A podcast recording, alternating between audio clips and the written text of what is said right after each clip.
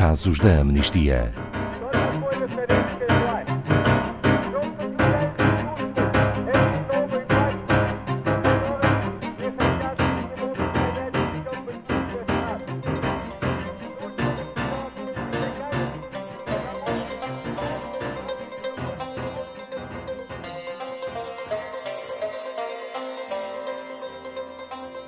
Nazarine Sotoudeh, uma respeitada advogada iraniana de direitos humanos, foi condenada a 38 anos de prisão e 148 chicotadas pelo seu trabalho de defesa dos direitos das mulheres.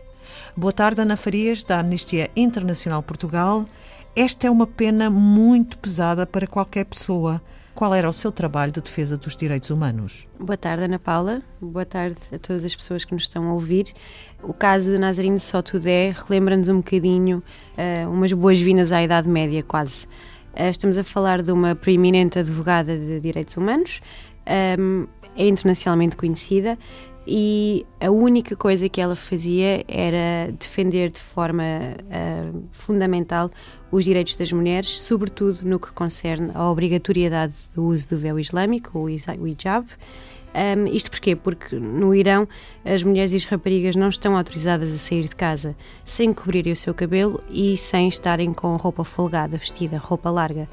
Uh, por simplesmente tentar mudar isto, Nazarine foi presa a este trabalho de defesa dos direitos das mulheres soma-se a, a sua voz crítica contra a pena de morte no país.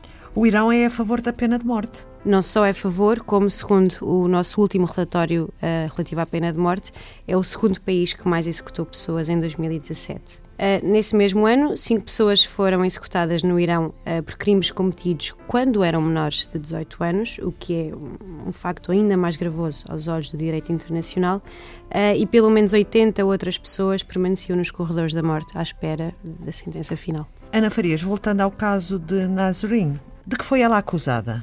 A Nazarine, na verdade, já se encontrava presa uh, quando recebeu esta última condenação de 38 anos e 148 chicotadas. Uh, Encontrava-se a cumprir uma pena de 5 anos, que lhe foi atribuída em setembro de 2016, por coisas como uh, espalhar propaganda contra o sistema, conluio para cometer crimes contra a segurança nacional, apoio em esconder espiões com a intenção de prejudicar a segurança nacional.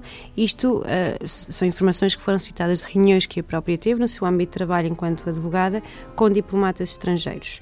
Acontece que já a 9 de fevereiro deste ano foi informada que tinha sido condenada por mais sete crimes, num julgamento no qual nem sequer pôde marcar presença e, e que decorreu no final de 2018.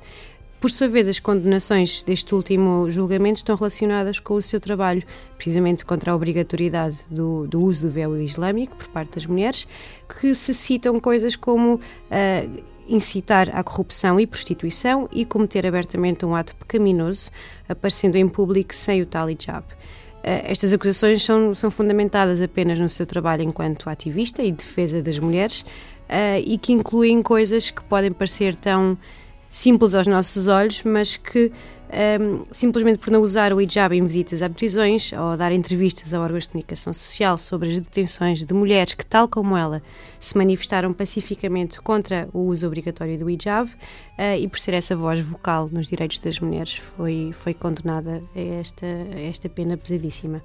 Esta nova condenação está a atrair a atenção do público. No entanto, eh, Nazrim Sotoudeh já era conhecida. Exatamente. A Nazrin é muito conhecida da comunidade internacional pelo seu trabalho, nomeadamente porque já recebeu o Prémio Sakharov, eh, que foi atribuído pelo Parlamento Europeu. O que é que a Amnistia Internacional pede quanto a este caso, Ana Farias? Em primeiro lugar e fundamentalmente a sua libertação imediata e incondicional, Uh, e para isso qualquer pessoa se pode juntar a nós. Temos uma petição no site que neste momento conta já com mais de 6 mil assinaturas só em Portugal, sendo que em todo o mundo contam-se já centenas de milhares. Por a considerarmos uma prisioneira de consciência, ou seja, pelo seu ativismo pacífico, uh, ela não pode de maneira nenhuma continuar uh, atrás das grades. Apelamos também a que tenha contacto regular com a sua família e o seu advogado, é casada, tem dois filhos e tem o direito de, de receber visitas dos seus familiares e, numa escala maior, exigimos que se deixe de criminalizar o ativismo pelos direitos das mulheres no Irão, incluindo aquelas que, lá está, como ela, pacificamente se manifestam. Uh, pedimos também que as leis que tornam obrigatório o uso deste véu islâmico sejam abolidas.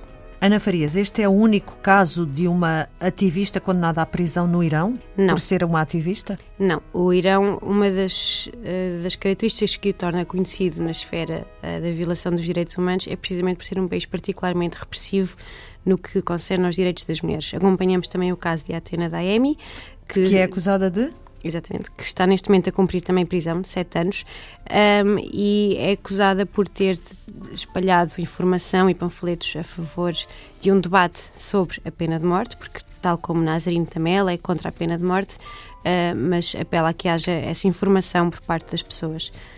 E que podemos nós fazer, cidadãos com mais liberdade, para ajudar? Tal como referi há pouco, além de assinar a petição pela Nazarine, podem também participar nesta da Atena da AEMI que está no nosso site.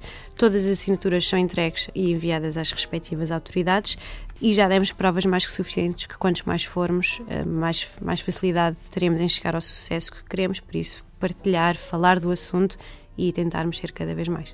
Obrigada, Ana Farias, Obrigada. da Amnistia Internacional Portugal. Saiba mais sobre este e outros casos em amnistia.pt.